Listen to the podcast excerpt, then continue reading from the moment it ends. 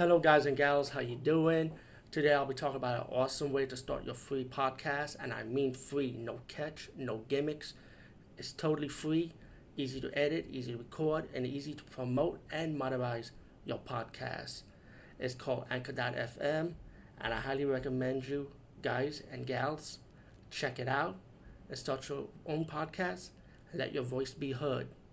And also, don't forget to listen to Wild Dog Podcasts and tell them that I sent you and that you hear it from me. So you get more people to join Anchor.fm. You will not be disappointed because they will also put your podcast in other platforms and then make it very, very much easier for you. Have a great day, everybody. Hey guys, what's up? You know, I actually was going to review the Army of Darkness, aka Evil Dead 3, this weekend after the remake. But since I have time today and I just got done watching it, let me say I watched the theatrical version because that's the one I saw before. And it was only 1 hour and 20 minutes, which I was surprised. I'm like, wow, that was pretty quick. But you know what? Without a doubt, I did admit it. When I first saw this when I was a kid, I only saw this movie one time. And that's when I was young, you know. But I wasn't a kid. I was probably like in early high school, I would say. Or was I in 9th grade? Well, anyway, I really didn't like it, to be honest with you, because I guess because when I was a kid, 1 and 2 just scared the shit out of me, and when I realized it was a comedy horror, still the way the demons being possessed with the human body and the way it acted, it did scare me. And when I saw part 3, I'm like, what the fuck just happened just now? I'm not scared no more. I'm laughing. I'm just laughing at this moment. Like, this is when this became a comedy, like, you know. And this is when I was young, by the way. Now after that time I watched Army of Darkness, you know, I forgot how I watched it. I think I saw it on cable, because I know I rented it though on video cassette, or I definitely didn't see it in the movie theaters. So I guess it was on cable I saw this, and I know I didn't like it because of the comedy part of it. Now, many years later, which is now, this is the second time I'm seeing this movie, and when I look back on it, I'm like, damn, I wish I had an open mind back then, you know, for this movie, because it, to me, was actually good, you know.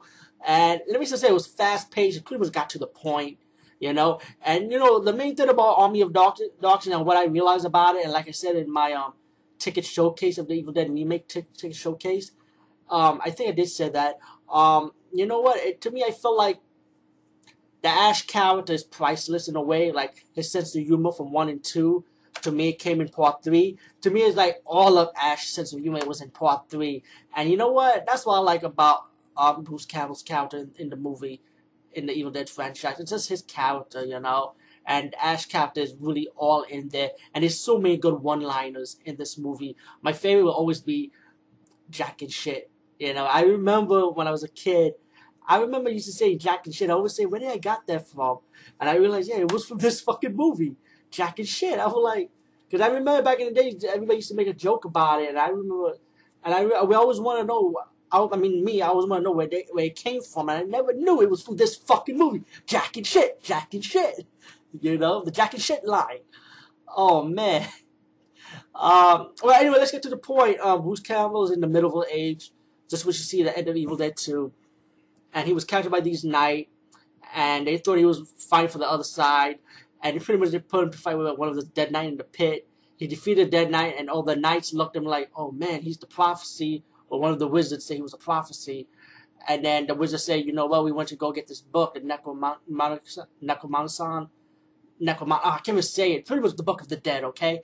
And then when Bruce Campbell's character got his hands fixed by the blacksmith, like a robotic hand, he pretty much goes on the quest to get the Book of the Dead. And he had to say these words. Well, he said the words the wrong way and pretty much brought the dead, you know, back to life, like the skeletons back to life. But before that scene, he was actually hiding in the windmill before he went to for the book and fight with like these evil Ash, and he fought like an evil Ash twin of himself and defeated the evil twin. Well, anyway, after that scene, that's when he gets the book and he says the words the wrong way, and then the skeleton started rising, and then he was able to escape with the book. And evil Ash he fought and he buried decided to get up from the grave and decided to raise the skeleton army as his own, and the evil Ash wanted to invade the kingdom so he could fight the good Ash and get the book back, you know. And the army and Ash would have to fight off the other side of the army, And Ash was kind of scared at first because he wanted to go home right away. And when the girl that likes him got kidnapped, that's when he decided to fight, stay and fight. And then you have this battle scene, you know. And it was amazing how fast-paced this movie is, because I just never realized that, you know. 1 hour and 20 minutes, and that was the theatrical version. Let me say that this weekend I will see the director's cut. But again, like I said, I saw the theatrical version of the movie on cable, so you know what, let me follow along with the DVD format of it. But anyway, they have this big battle scene, and the good guys win pretty much. And of course, you got the ending that we all know about. And of course, we got the alternate ending we all always see on YouTube and all that stuff. But we all know the ending, you know, pretty much he had a chance to go back home in the present time, and he works for S-Mart, like a bootleg version of Walmart, and he fought a dead knight over there too, you know. And, you know, he kissed the girl and the credits roll up. I kind of like the theatrical ending. I'm glad they went with that because that was like a happy ending and shit instead of a cliffhanger ending. So I kind of like it. But all in all, this is my second time watching this movie. And you know what? Like I said, I wish I was open-minded back then. And let me just say, I do like this movie now. So, and this comedy, the sense of humor, it worked in. And I definitely love the old school effect, especially the skeleton army. I like... You know, I do like Warrior Skeletons if you think about it, because I remember growing up watching Warrior Skeletons with Ray Harryhausen or Hausenberger. You know, the guy that does the stop-motion puppet thing. But, you know, when I played the video game like Killer Instinct 1 and 2, I always picked the Skeleton Warrior with the shield and sword because he was the quickest as well as the one-on-one fighter, and I win a lot of games with him.